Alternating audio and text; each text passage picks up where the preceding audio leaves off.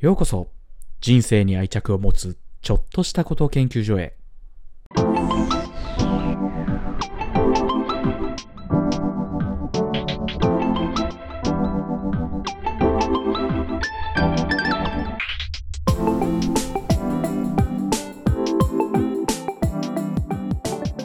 始まりました。人生に愛着を持つちょっとしたこと研究所、今週もやっていきたいと思います。竹雄です。よろしくお願いします。ついに今年最後の放送となりました。しちがつ、あ、じゅうにがつにじゅうしちにちです。そうですね。あの、今年最後の放送なので、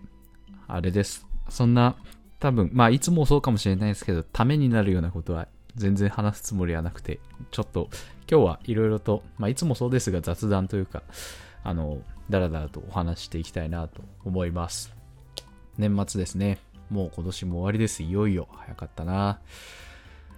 毎年毎年早かったな、早かったなって言ってて、毎年毎年早くなってきますね、どんどん。やっぱり、その一年が充実してたかどうかっていうのが早かったかどうかって感じるポイントですよね。忙しくて、忙しく、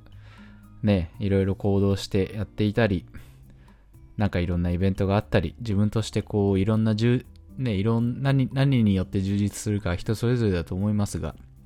充実してたなと感じれることがあれば、多かったらその年は早かったなって感じるんじゃないでしょうかね。どんどん早くなってますね。聞いた話によると、なんだっけな、人がはたちまでに体感、体感の問題だったと思いますけど、これちょっとごめんなさい、うろ覚えないんですけど、はたちまで、ゼロさいからはたちまでの体感の速度と、はたちからはちじゅっさいまでの体感の速度が同じぐらいみたいな、なんかそ、なんかそんな話を聞いたことがあるんですよね。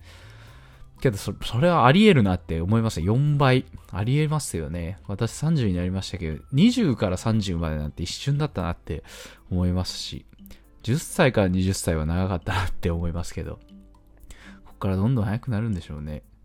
けど、思うにこれ早く感じなかったら、感じなかったで、一生って長すぎるなとか、体感的に何、あの、何かをするには短すぎるし、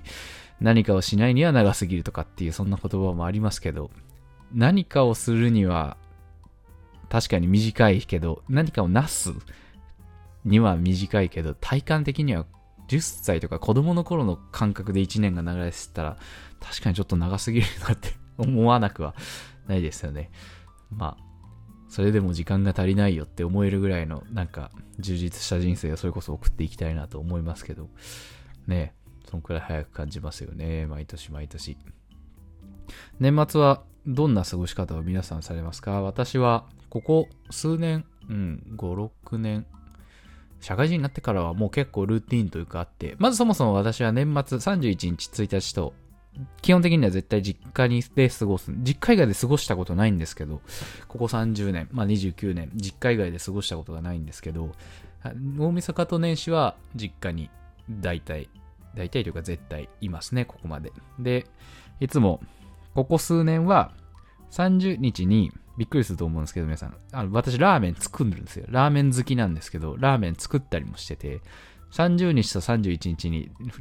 ふつか連続でラーメンを作るということをするんですけど、さんじゅうにちは、ここよん、ごねんかな、は、友達の家で、あ、ラーメン二郎ってあるじゃないですか。まあ、最近結構人気というか、昔に比べるとすごい人気が出てきて、二郎系ラーメンっていう言葉がなんか、ある意味国民的になってきましたけど、そのラーメン二郎を目指してラーメンを作るんですよ。それがさんじゅうにちで、だいたいいつも、まあ午後一発目ぐらいからスープの仕込みを始めて、で、驚くなかれ、麺も打つんですよね。なんで、ラーメン二郎っていうと小麦粉、オーションっていうすごい、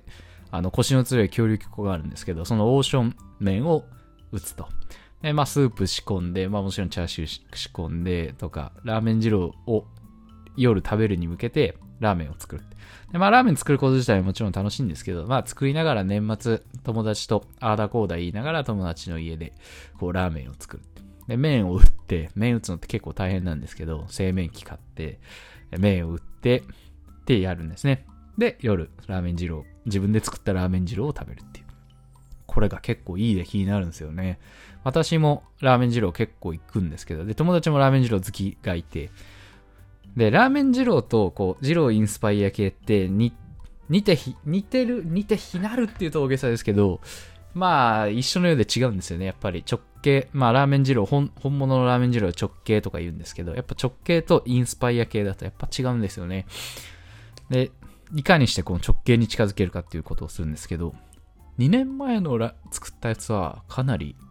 ラーメン二郎の直系、しかも府中店にすごい似てんなっていう、そういう出来ができましたけど、っていうさんじゅうにちは友達とベラベラ喋りながらラーメン二郎を作るっていうことをしてて、さんじゅういちにちは実家に戻って、えっと、昔はそば打ってたんですよ。ちゃんと年越しそば。あのー、昔はその、あの、ヌードルメーカーってあって、食パン作る、あの、自分で家で食パン作れる機械流行ったじゃないですか。えっと、なんだっけあれ。トースターじゃなくて、えっと、なんだっけ。ちょっと待てよ。そう、ホームベーカリー。ホームベーカリーで、ホームベーカリーみたいなものある、ホームベーカリーあるじゃないですか。あの食パン作るやつ。それのヌードルメーカーって言って家で麺打てるバージョンっていうのがあるんですけど、どういうことかっていうと、まあ普通にほぼ食、あの、ホームベーカリーと似てて、そこに、えっと、材料、あの、パスタとかだとデュラムセモリナ粉とか言いますけど、そばだとそば粉。まあラーメンだったら小麦粉とかを入れて、水とか塩とか入れると、こうグイングイングイングインってこねてくるんですよ、中で。で、じゅっぷんぐらいこねると、その先に、なんて言うんだろう。こう、穴が開いて、穴が開いてるところがあるんで、そこからニュルニュルニュルニュルって出てくるんですよね。で、それがそばになったりパスタになったりみたいな。で、その穴の形みたいなのは、こう、カートリッジでいろいろ変えれて、そばだったらこれだし、えー、太麺だったらこれだしみたいなの変えれるんですけど、っていう、えー、ヌードルメーカーっていうのがあって、それで昔はやってたんですよ。で、ただそれそば、うま、できなかないけど、なんかちょっと麺、こう、思いっきり力でニュルニュルニュルって出して、あれ、ところてんと一緒ですよね。ところてんみたいな感じで出てくるんですよ。なんで、ちょっといまいちなんですよね。だから、ある年から、普通に手でそば打ちをしだしたんですけど、そばってラーメンとかよりむずくて、そば粉ってやっぱり、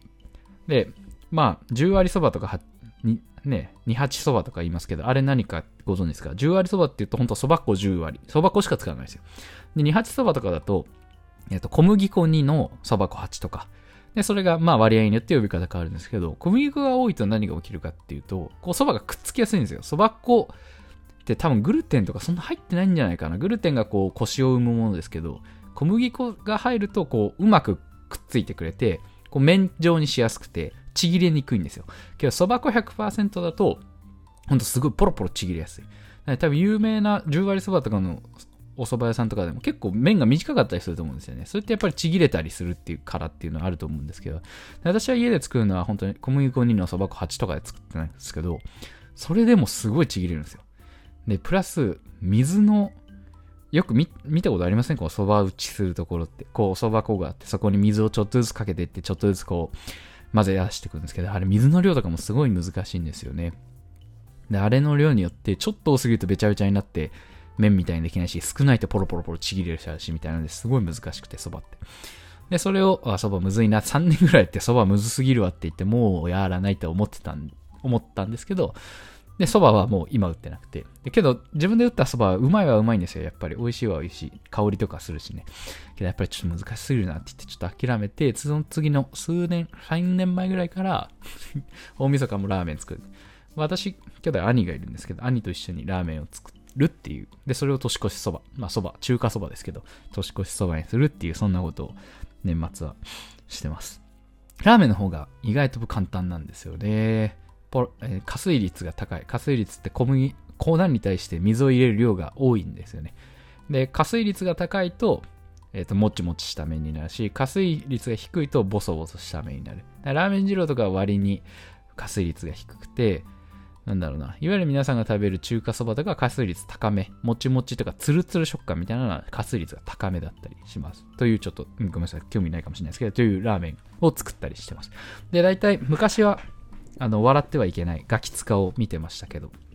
あ、もう見てましたけど、基本は結構紅白を見てました。笑ってはいかん、いけないは録画してみて、紅白はリアルで見るみたいな。なんかやっぱり、なんだろう、紅白別にもう最近あんま正直面白くないなーって思うんですけど、なんかどこかやっぱりもう体に染みついちゃってて、これを 見, 見ないと年末終われないみたいな、なんか義務感って言うとあれですけど、なんかあれを見てやっとこの年末の風みたいなのを感じることで、ああ今年も終わったなっていうのを再確認するっていう、なんか再確認のためにだけ紅白を見てますね。うん。で、紅白見て、寝て、みたいな、そんな感じですね。なんで、ラーメンを作りながら紅白をいつも見るので、真剣にはそんな見れてないんですけど、そんな、毎年、ほぼ、そんな過ごし方をしてますね。紅白とか、皆さん、見、見ますか？最近、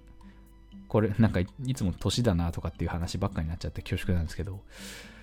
あ、それの、なんか、指標というか一つに、紅白歌合戦に出る歌手。昔はちっちゃい子とか演歌歌手なんて知らなかったから知らない人いたけど、大人になってくるとほぼ演歌歌手もよく、大人っていうかまあ大学生ぐらいになると演歌歌手も、ああいつもの人ねみたいな。で、今、今の人も、ああこの人たちねみたいなラインナップなんで、出る歌手ほぼ全員知ってるみたいな感じだったじゃないですか。にじゅう代の頃って。で、最近、いよいよ演歌歌手でもない初登場の人を知らないっていう現象が起き出しまして、普通の歌手はわかるんですよ。結構。さすがに、その、マカロニ鉛筆とか、なんかそういうバンドとかわかるんですけど、アイドル系ですよね。特に男性アイドル。なんかもう、韓国の人なのか日本なのかわからないみたいな。歌手名じゃわからない。顔見ても、最近その韓国系の多分ファッションとかメイクというか、そういうのが流行ってるから、この人は日本人なのか、韓国 K-ポップ なのかっていうのがわかんない。で、別に多分若い人は気にしてないんでしょうけど、そんなこと。私も別に気 に, 気にしてなきゃないんで、気にしてないじゃないんですけど、パッとテレビ番組とかで見せても、これは日本の人なのか韓国の人なのかっていう、わからないっていう、そんな現象もありつつ、っていう紅白を見ても、今年も何名か、あ、知らないなみたいな。ストレイキッズとか、男性で入ってて、白組の方で、知らないなみたいな。これはもう年かなとかって、そんな思ったりしましたね。前まではそれこそ紅白見ながら親親がこの人誰みたいなのに、え、知らないのみたいな、さすがにみんな知ってるよみたいな、そんな会話してたのに、いよいよ自分も知らないっていうそんなことが起きましたね。これはあれですよ、完全におじさんになってきた証拠。どうですか？あれじゃないですか、アイドル全員同じ顔現象、あと曲全部同じに聞こえる現象。これはもうおじさんおばさんになってきたあるあるだと思うんですけど、昔はそんなことなかったのになって思いますよね。アイドル顔見たら全員一緒に見えるとかさ、全部同じ曲に聞こえるって、もう父母じゃん、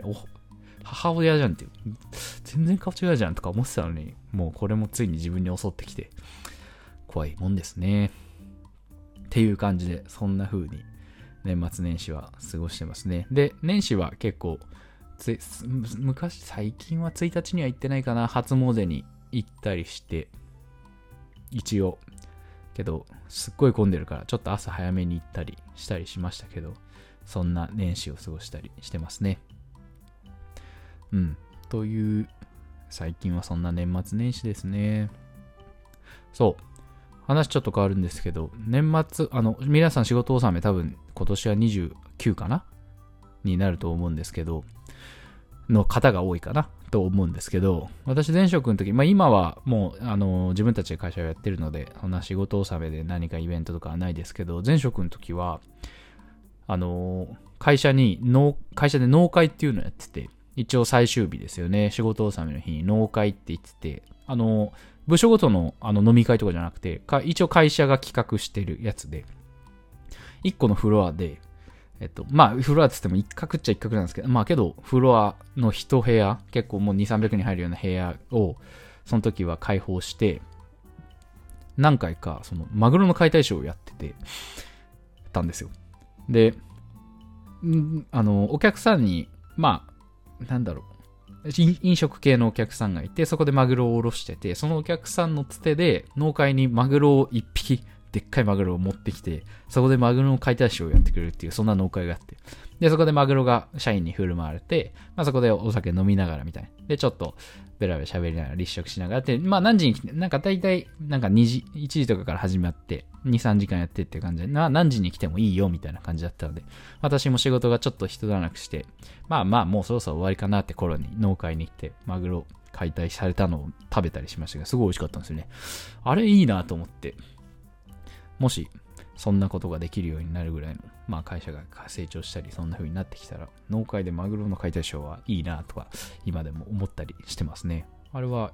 ぜひあの聞いてくださってる方で人事部の方とかそういう農会を企画するような方がいらっしゃって、まあコストももちろんあるでしょうけど、それに見合うあの面白さとか、まあ普通にマグロね、本マグロいっぴきとか美味しいし、みんな結構満足してていいなと思いましたね、あれは。っていうのちょっとやってみたら、やってもしできそうな方がいたらやってみたらいかがでしょうか。そうですね。年末年始はそんな風に過ごしてますね。あとはなんだろうな。年末あの前回おすすめの映画とか話してるので、それも聞いてくださったら嬉しいですけど、今年は結局いちがつの中終盤ぐらいから毎週一応更新はさせてもらっていて、だいごかい何回じゅっかいぐらいから始まったのかな、だいじゅっかいぐらいから始まって今日でごじゅうろっかいめかな、シャープごじゅうろくになりました。いちねんかん聞いてくださった方ありがとうございました。あの今後もまあこんな形でいろいろおしゃべりしていきたいなと思いますし、皆さんの少しでもそれこそ人生に愛着を持つためのヒントみたいなのをね、共有できたら嬉しいなと思うので、これからもぜひ聞いてくださると嬉しいですというのとともに、あの皆さんの人生に愛着をヒン持つヒントとか、まあお悩みとか、こんなことが最近あったよとか、もう本当何でも結構ですので、あのお便りいただけると嬉しいです。あとまあコメントというかね、あの Spotify で聞いてくださってる方とかだと Spotify 上でコメントができたりするので、そちらにコメントいただけたらりしたら嬉しいなと思います。あの本当たわいもない内容で大丈夫なので、ぜひよろしくお願いします。今年はあの何名かの方にゲスト来ていただいて、いろいろねあの話していただきました。大貫さんとか福光さんとか、まあ、中村さんとか、えーと、他にも多分いらっしゃったらすいません。いろんな話をしていただきましたけど、今後もなんかそういう面白い方ゲストに呼んで話していきたいなと思うので、そういう回もお楽しみいただけたらなと思います。あとそうだ、こんなこと話してほしいみたいなのがもしありましたら、えーとめっちゃざっくりでもいいので、このこういう件についてとか、このことどう思いますかみたいなので全然いいので、そういうのもいただけると嬉しいなと思います。あの送り方は Google フォームのリンクを何でしょう概要欄というかポッドキャストのところに貼ってありますので、そちらから、えっと、ポッドキャストネームと、あと一応自由記述欄みたいなのがあるので、そこにもうざっくりでも全然結構ですので書いて送っていただけると助かります。ということで、まあ今日は本当なんか大した、今いつもそうですけど大した話はしてませんが、こんなところで今週は以上にしたいと思いますが、今年いちねんありがとうございました。また来年もよろしくお願いしますというところで、人生に愛着を持つちょっとしたこと研究所でした。今週もありがとうございました。また来年もよろしくお願いします。失礼します。